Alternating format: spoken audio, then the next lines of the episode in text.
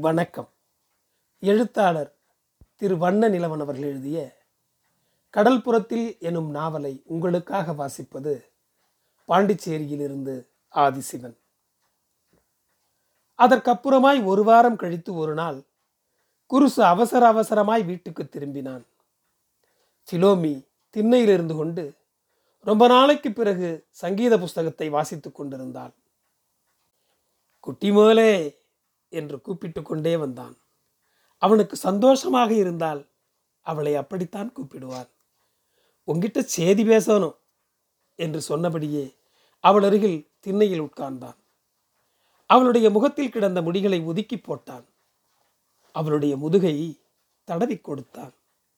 இவ்வளவு நாளைக்கு அப்புறம் அவனுக்கு இதெல்லாம் ஞாபகத்துக்கு வந்திருக்கிறது. அவளை இப்படியெல்லாம் சீராட்ட வேண்டும் என்று தோன்றி இருக்கிறது அவன் அன்றைக்கு குடித்திருக்கவில்லை. ஃபிலோமிக்கு இதெல்லாம் ரொம்ப ஆச்சரியமாக இருந்தது. அப்பச்சி என்ன சொல்லுது? குருசு கொஞ்ச நேரத்துக்கு தன்னுடைய கருத்து காய்த்து போயிருந்த உள்ளங்கையை பார்த்து கொண்டே இருந்தான். அந்த இடம் துடுப்பு பிடித்து கனத்த அட்டை மாதிரி விரைத்து போயிருந்ததை ஃபிலோமி பார்த்தாள். இன்னமையும் இங்கே இருக்கிறதுக்கு வழி இல்லை.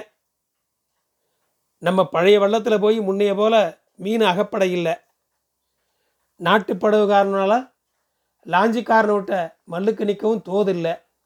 நாம் என்ன செய்யுது? அதுவும் உனக்கு அம்மா மறித்து போன நாள் முதலாக இந்த வீடு கொஞ்சம் நெஞ்சமாட்டு நொறுங்கிட்டு வருது. உனக்கு தெரியாத சங்கதியோ எதுவும் இல்லை. இந்த கடல் இனம ஏழைப்பாளைய ஆளுக்கு கஞ்சி ஊத்தாது. மனுஷனோட ஆழிச்சாட்டியத்தில் மிரண்டு போய் நிற்கி நடுத்தெருவிலையும் கோயில் தெருவிலையும் ஆறு ஏழு குடும்பங்க ஊட்ட காலி ஆக்கிட்டு போயிட்டுது. உனக்கு தாய் மாமன் ஊடெல்லாம் நொறுங்கி கிடக்கு. அவனுக்கு மாமியா கஞ்சிக்கு இல்லாம பணவடையாளுக்குள்ள செத்து கிடந்தான்ட்டு சொல்லுதானுவ. அந்த மயிர் கதையெல்லாம் எதுக்கு? நான் வள்ளத்தை விற்கியதுன்னு நினச்சிட்டேன். நம்ம வளைக்கார சிறுவை பயலே எடுத்துக்கிட்டதே மாமாங்கிறான். அந்த பயலை நான் கடலுக்கு கூட்டிக்கிட்டு போகும்போது அவனுக்கு பதினாறு வயசு தான் உனக்கு தாத்தாவும் இருந்தாவ. அவனுக்கு அம்மாக்காரி அண்ணன் மரியாதான் கொண்டாந்து அப்பச்சிக்கிட்ட விட்டுட்டு அண்ணே நீ தான் இந்த அப்பச்சியை தின்ன பையில ஒரு வழிக்கு கொண்டாடணும்னு சொல்லிட்டு போனான் இவ்வளவு நாள் வரைக்கும் அவன் விசுவாசமாக தான் இருக்கான். முந்நூற்றம்பது ரூபாய்க்கு கரையும் சொல்லியிருக்கான். நாளை சென்று மறுநாளைக்கு தருவான். நாம் இங்கே இருக்கிறதுகளை கெட்டி எடுத்துக்கிட்டு சபஸ்திக்கிட்ட போக வேண்டியது தான் ஊட்டக்கூட ரொசாரியாவோட மவன் கேட்டிருக்கான். இப்போ அவனுவோ அப்பங்கார செத்த பிறகு அவனுவளுக்கு நல்ல வாழ் வந்திருக்கு. ஒரு வாரத்துக்குள்ளர ஆயிரத்தி நூற்றி நிட்டு பேசியிருக்கபடி தந்துடுவான் திருச்செந்தூர் சப் ரிஜிஸ்டர் ஆஃபீஸில் போய் கரையை முடிச்சுட்டு போயிட வேண்டியது தான் அவள் உனக்கு அம்மை போனதுமே நாம் இங்கேருந்து போயிருக்கணும். இன்னமே இந்த ஊர் நமக்கு என்ன இருக்குது எம்பிட்டு பழமையான ஊடு இது. வெள்ளமும் ஊடும் தான் இந்த குடும்பத்தில் தலைமுறை தலைமுறைக்கு மிஞ்சின சொத்துவ கடைசியில் குருசு கையில் பட்டு முடியணும்ன்ட்டு இருக்கு. ஆறு என்ன செஞ்சிட முடியும்? அவருடைய குரல் வர வர உடைந்து போய் மனசின் துயரங்கள் பெருகி போனது. நீ என்ன பேசாமல் இருக்கா? அப்பச்சிக்கு பிடிச்சது தான் என்னைக்கும் எனக்கு என்று சொன்னாள் ஃபிலோமி. எது எப்படி போனாலும் குருசு அவன் பிள்ளைய தகப்பன் சொல்லு தட்டாதுகளாகத்தான் வளர்த்து வச்சிருக்கான். சரி வீட்டில் என்ன செஞ்சா இன்னைக்கு? இருக்கதை எடுத்து போடு என்றான். ஃபிலோமி சங்கீத புஸ்தகத்தை பெருமூச்சுடன் மூடி வைத்துவிட்டு வீட்டின் உள்ளே போனாள். குருசு எந்த காலத்திலும் வீட்டுக்குள் உட்கார்ந்து சாப்பிட்டது கிடையாது. அவன் வீட்டுக்குள்ளே நுழைவதே அபூர்வம். மரியம்மை செத்தபோது வீட்டுக்குள்ளே வந்தவன்தான். அதற்கப்புறம் வந்ததே இல்லை. அவனுடைய மிக சொற்பமான துணிமணிகள் கூட திண்ணை கம்பியில் ஒரு ஓரத்தில் தொங்கும். அங்கேயே சாப்பிட்டு அந்த கயிற்றுக்கட்டிலேயே புரண்டு கிடந்து விட்டு கடலுக்கு போவான். மரியம்மையின் சாவுக்கு முன்னால் தாசையா செத்துப்போன போது வீட்டுக்குள்ளே போயிருக்கிறான். அதற்கு முன்னால் ஃபிலோமி பிறந்திருந்த போது நடுவூட்டுக்குள் கிடந்த மரியம்மையையும் ஃபிலோமியையும் பார்க்க போனதுண்டு. அவன் வீட்டுக்குள் போன நாட்களை எண்ணிவிடலாம். அப்படி ஒரு பழக்கம் அந்த பறையனுக்குள் இருந்தது. அன்றைக்கு அவன் அவள் பின்னே குசினியில் போய் குந்தியிருந்து கஞ்சி குடித்தான். ஃபிலோமி அவனையே ஆச்சரியத்துடன் பார்த்திருந்தாள். அவனுக்குள்ளேயும் இப்படி ஒரு மெலிதான ஹிருதயம் இருந்தது அவளை ஆச்சரியப்பட வைத்திருந்தது. செபஸ்திக்கு லெட்டர் போட வேண்டாம் என்று குருசு சொன்னதால் ஃபிலோமி எழுதவில்லை. குருசு கடலுக்கு போவதையே விட்டுவிட்டான். இனிமேல் அவனுக்கும் அந்த கடலுக்கும் என்ன இருக்கிறது? ஆனால் அவனால் கடலை பாராமல் இருக்க முடியவில்லை. சிலுவைக்கே வள்ளத்தை விலை பேசி விட்டதால் சிலுவை இன்னும் பணத்தை கொடுக்காவிட்டாலும் அவனை வள்ளத்தை கடலுக்கு கொண்டு போவதற்கு மனப்பூர்வமாய் அனுமதித்திருந்தான். சாயங்காலந்தோறும் குருசு சிலுவைக்கு உதவியாக வள்ளத்தை தள்ளிவிட்டான். கடலுக்குள்ளே அது கடல் குதிரையைப் போல குதித்து குதித்து அலைகளில் மிதந்து போகிறதை பார்த்து கொண்டிருந்து விட்டுத்தான் திரும்புவான். சிலுவையோடு கூட அவனுடைய பொஞ்சாதி இன்னாசியுடைய தம்பியை வலை போடுகிறதுக்கும் துடுப்பு வலிக்கிறதுக்கும் துணையாக கூட்டி வைத்திருந்தான். சிலுவை பழைய எஜமான விசுவாசத்தில் அவன் பணம் கொடுக்கிற வரையிலும் அதற்கு பின்னாலும் கூட தினமும் குத்தகை மீன்கள் போக உள்ளதில் கொஞ்சத்தை எடுத்து குருசு வீட்டில் போட்டுவிட்டு போனான். சிலுவையினால் பணத்தை சொன்னபடி கொடுக்க முடியாமல் ஒரு வாரத்துக்கு பிறகே கொடுத்தான். குருசு வள்ளத்தை கிரயம் பேசினது தரகனாருக்குத்தான் ஆற்றாமையாக இருந்தது. அப்போது அவர் ஊரில் இல்லை இருந்திருந்தால் இப்படி நடக்க விட்டிருக்க மாட்டார். இந்த பெயலுக்கு வந்திருக்கிற புத்திய பாருமே என்று வாய் ஓயாமல் சொல்லிக் கொண்டிருந்தார். ஃபிலோமியிடம் சண்டைக்கே வந்து விட்டார். ஒன்னால் அவனை ஒன்றும் செய்துக்க முடியலன்ட்டா? என்கிட்ட வந்து சொல்கிறதுக்கு என்ன வந்துச்சு? உடனே அவன் செவுட்டில் ரெண்டு விட்டு இதை நிறுத்தி இருப்பனே போல என்றார். எது எப்படியானால் என்ன? அந்த வீடும் வல்லமும் கிரயத்துக்கு முடிந்துதான் விட்டது. திருச்செந்தூர் ரிஜிஸ்டரர் ஆஃபீஸில் ரொசாரியாவுடைய மகன் பேருக்கு பத்திரம் எழுதி அதிலே அவன் ரொம்ப நாளாக மறந்து போயிருந்த கையெழுத்தை போடும்போது மட்டும் குருசுவுக்கு கைவிரல்கள் நடுக்கம் எடுத்தன. அவ்வளவுதான். திருச்செந்தூர் மிட்டாய் கடையில் ஃபிலோமிக்கு பிடித்தமான உருட்டு சேவும் பிளவுஸ் துண்டில் கொஞ்சம் கூடுதலான விலையுள்ளதில் ஒன்றும் நல்லதான ஒரு சேலையும் எடுத்துக்கொண்டான் தனக்காக ஒரு ஒத்தை மூட்டு சாரம் கூட அவன் எடுத்துக்கொள்ளவில்லை இன்னமே நமக்கு எதுக்கு உடைகளும் சிங்காரங்களும் என்று சொல்லிக்கொண்டான் சேலை வாங்கும்போது அவனுக்கு அவனுடைய மரியம்மையின் ஞாபகம் வந்தது. இவ்வளவு வயசிலும் அவனுடைய கண்களில் கண்ணீர் இருந்தது பெரிய விஷயம்தான். அவ்வளவு பெரிய தொகையோடு அவன் மணப்பாட்டு ஊரில் வந்து இறங்கினாலும் அவனுக்கு மனசில் அமைதி இருக்கவில்லை. படபடவென்று மேலெல்லாம் கொலையே செய்துவிட்டது மாதிரி நடுங்கிக் கொண்டிருந்தது. குற்ற உணர்ச்சியில் தவிக்கிறவனைப் போல இருந்தான். பஸ்ஸை விட்டு இறங்கினதும் முதலில் அவன் பார்த்தது ஃபவுலு பாட்டாவைத்தான். அவர் மேற்காமல் போய்க் கொண்டிருந்தார். நெற்றியில் கை வைத்து வெயிலை மறைத்து கொண்டு பஸ்ஸிலிருந்து இறங்குகிறது யார் என்று பார்த்தார். ஆறு குருசா எங்கடே போயிட்டு வார?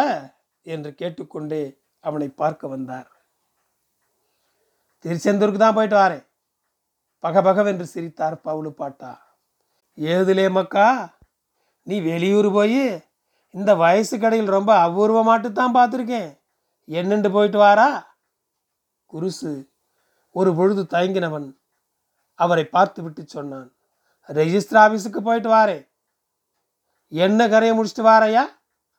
ஏது உன்னக்கமாவும் பணம் ஏதும் கையில் கொடுத்து வச்சிருந்தானா? இல்லை. நான் தான் கினாப் பண்ணிட்டு வாரேன். லே என்னடே சொல்லுதா? ஆருக்கு என்னத்தை பண்ணினா? ஊட்டத்தான். அந்த ரொசாரியாவோட மௌனுக்குத்தான் அன்னைக்கே லேசாக காதில் விழுந்துச்சு உனக்கு உனக்கு என்னலை கேடு வந்துச்சு? புத்தி மாறாடி போனியா? அந்த அடுத்த வீட்டுக்காரன் ஐசக்கு போல ஆயிட்டியா? பாய்த்தார பாயிரவளே வளமையான ஊட்ட எவம்லே விற்பான்? அவன் மேற்கொண்டு எதுவும் பேச வேண்டாம் என்று தான் இருந்தான். ஆனால் முடியவில்லை. பாட்டாவுக்கு தெரியாது என்ன உண்டு? இங்கே இனிமேல் கஷ்டப்பட்ட பறையும் எவனும் ஜீவிச்சிருக்க முடியாது. அதுக்காக குடியிருக்க வீட்டை விப்பியாக்கும் வேற என்ன செய்ய சொல்லுதீரு? போங்களே போங்க. உங்களில் எவனுக்கும் கடல் மேலே செய்கிற தொழில் மேலே நம்பிக்கை கிடையாது. நீங்கள் கடலுக்கு விசுவாசமாக இருந்தால் அது உங்களை வாழ்த்தானலே வைக்கும். இது உங்களுக்கு அழிவு காலம் ஆரம்பமாயிருச்சு. அதான் உங்கள் புத்தியும் மாறாட்டம் கண்டு போச்சு. வேற என்னத்தை சொல்ல? அவர் அப்புறமாய் அங்கே நிற்கவே பிடிக்காமல் போய்விட்டார். குருசு கொஞ்ச நேரம் கழித்து திரும்பி நடந்தான். அவன் நிலை கொள்ளாமல் தவித்தான். நிஜமாகவே பெரிய தப்பு செய்துவிட்டோமோ என்று மனசுக்கு சங்கடப்பட்டது. வெயில் மேற்கே இருந்து விழுந்து கொண்டிருந்தது. மடியில் இருந்த பணம் பாறாங்கல் மாதிரி தாங்க முடியாத கனமாக இருந்தது. கையில் ஃபிலோமிக்கு வாங்கின உருட்டு சேவு பொட்டலமும் புது சேலையும் வியர்வையில் நனைந்து பேப்பர் ஊறிவிட்டது. யோசித்து கொண்டே வந்து கொண்டிருந்தவனுக்கு முன் கடல் அலைகள் நுங்கும் நுரையுமாக மடிந்து விழுந்து கொண்டிருந்தன. சுற்றிலும் பார்த்தான். அவன் அறியாமலேயே பழக்கத்தில் கடற்கரைக்கு வந்து நின்றிருந்தான். இடுப்பு சாரத்தை இறுக கட்டி அரைஞான் கயிற்றை சாரத்தின் மேல் பெல்ட் மாதிரி போட்டுக்கொண்டான் மேலே கிடந்த துண்டில் ஃபிலோமிக்காக வாங்கின சேலையையும் மடியில் இருந்த பணத்தையும் உருட்டு சேவு பொட்டலம் எல்லாவற்றையும் கட்டி முடிந்து கொண்டான். அவனுடைய வல்லம் வழக்கமாக நிற்கிற இடத்திலேயே நிராதரவாக நிற்கிறது போல மணலில் புதைந்து நின்றிருந்தது. சிலுவை கைக்கு வல்லம் மாறினாலும் அவன் குருசு வல்லத்தை நிறுத்துகிற இடத்திலே தான் தள்ளிவிட்டிருந்தான். அவன் வேற இடத்துக்கு தள்ளிவிட்டாலும் கூட அந்த வல்லம் போகாது. அங்கே பழைய இடத்தை தேடி எப்படியாவது வந்துவிடும். அதற்கு மூச்சு இல்லை. நிஜம்தான். ஆனால் அது மிகவும் பழமையானது. குருசுவுடைய அப்பச்சி காலத்திலிருந்தே அது அங்கே அந்த இடத்தில்தான் நிற்கிறது. அதுதான் அதனுடைய வீடு. அதனால் ஒருபோதும் தன்னுடைய வீட்டை விட்டு போக முடியாது. அந்த வல்லம் அப்படி போக பிரியப்படவும் செய்யாது. மனுஷனோ அப்படி இல்லை. அவனுக்கு ஒன்றின் மீதும் நம்பிக்கை இல்லை. வல்லம் ஒரு ஜீவனுள்ள சாட்சியம். அது பேசாது. அது சொல்லுகிற கதைகளை கேட்டால் அந்த பறைக்குடியே தீப்பிடித்து விடும். எல்லா வள்ளங்களுக்கும் எல்லாம் தெரிந்திருந்தது.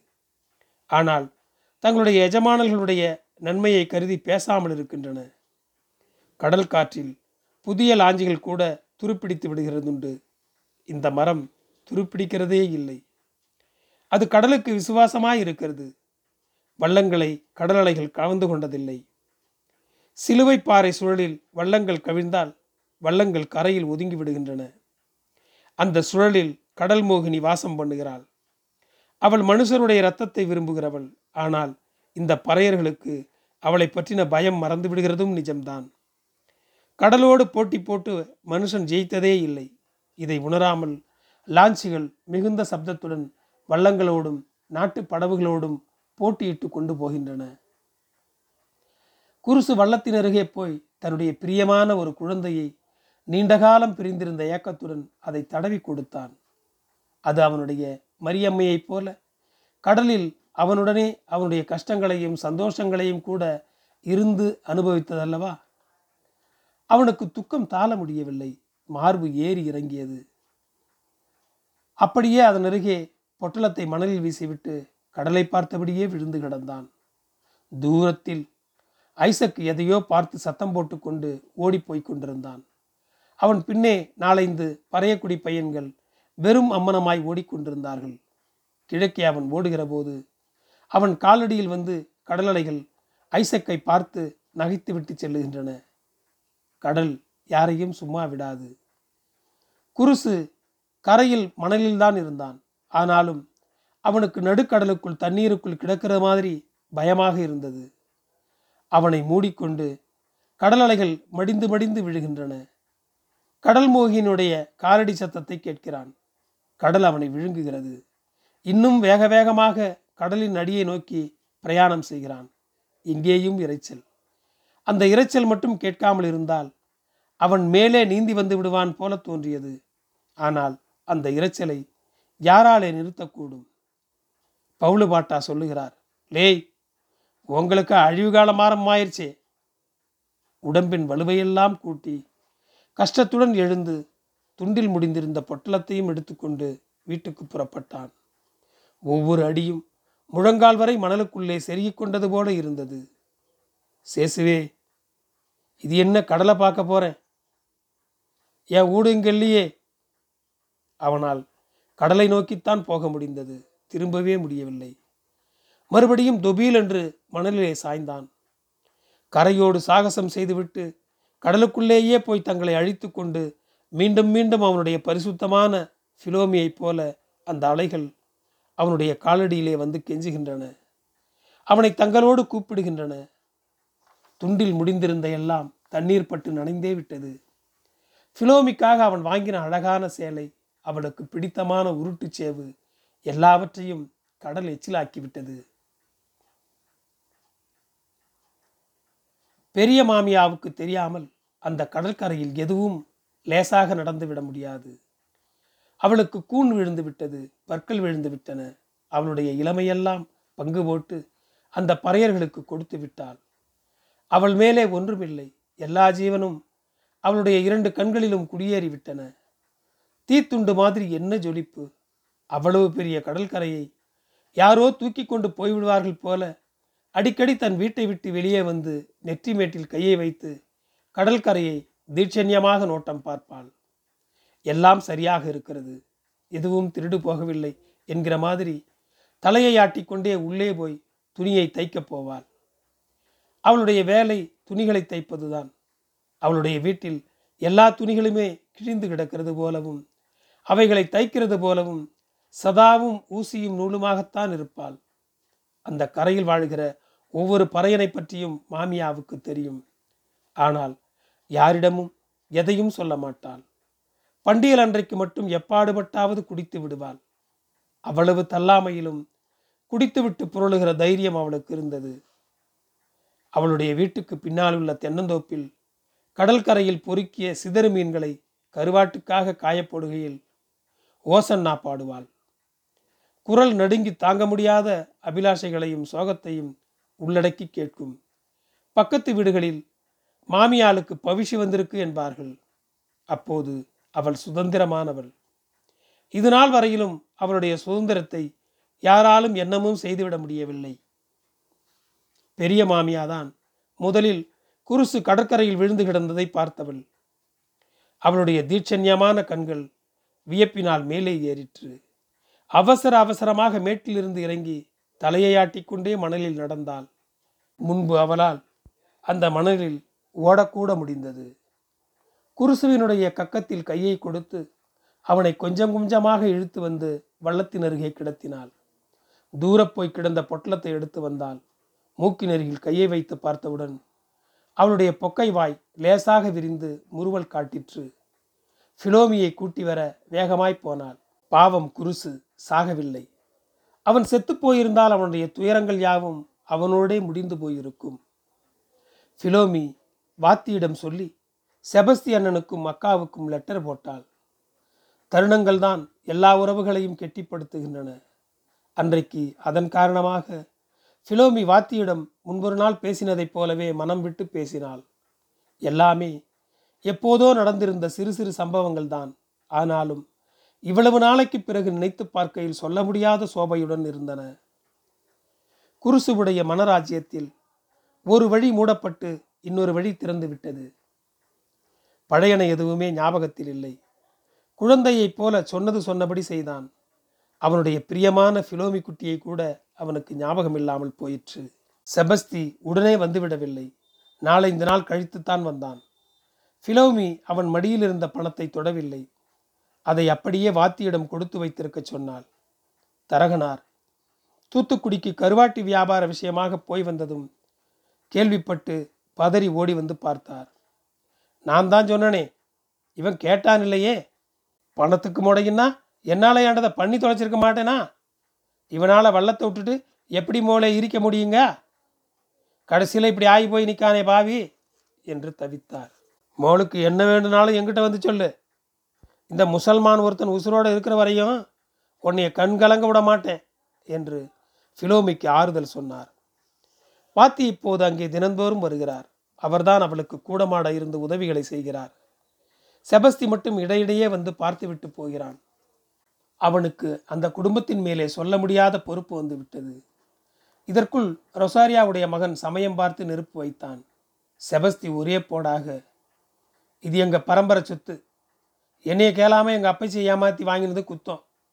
உன் மேலே கோர்ட்டில் கேஸ் போடுவேன் என்றதும் பயந்து போனான். பின்னால் எல்லாருமாக சேர்ந்து மத்தியஸ்தம் பேசி கிரயத்தை ரத்து பண்ணி பணத்தை திரும்பவும் ரொசாரியாவுடைய மகனிடமே கொடுத்தார்கள். செபஸ்தி ஊருக்கு போய் மாதா மாதம் இருபது ரூபாய் அனுப்பி வைக்கிறதாக சொன்னான். அதை கேட்டு ஃபிலோமி சிரித்தாள். அமலோற்பவம் அக்காவும் ஏதோ அனுப்புறதாக எழுதியிருந்தாள். ஆனால் பிலோமி எல்லாவற்றையும் எதிர்த்து போராட சித்தமாய் இருந்தாள் சிலுவைதான் ஏமாற்றி விட்டான் அவனை குருசு நம்பியிருந்ததெல்லாம் மோசம் பண்ணி விட்டான் குருசுவால் இனி எதுவும் செய்ய முடியாது என்றதும் அவன் பணம் பூராவையுமே கொடுத்தாச்சு என்று சொன்னான். இதை கேட்டு தரகனார் சிலுவையை ஒரு நாள் அடித்து விட்டார். அவருக்கு ஆத்திரம் தாங்கவில்லை. தெருவையே கூட்டி அவருடைய வாழ்நாளிலேயே பேசியிராதபடி அவனை மிக மோசமான வார்த்தைகளில் திட்டிவிட்டு வந்தார். வாத்தி அங்கே வந்து போய் இருக்கிறது பற்றி ஊரில் பேச்சும் வந்துவிட்டது. அந்த பேச்சு சாமிதாஸ் காதிலும் விழுந்தது.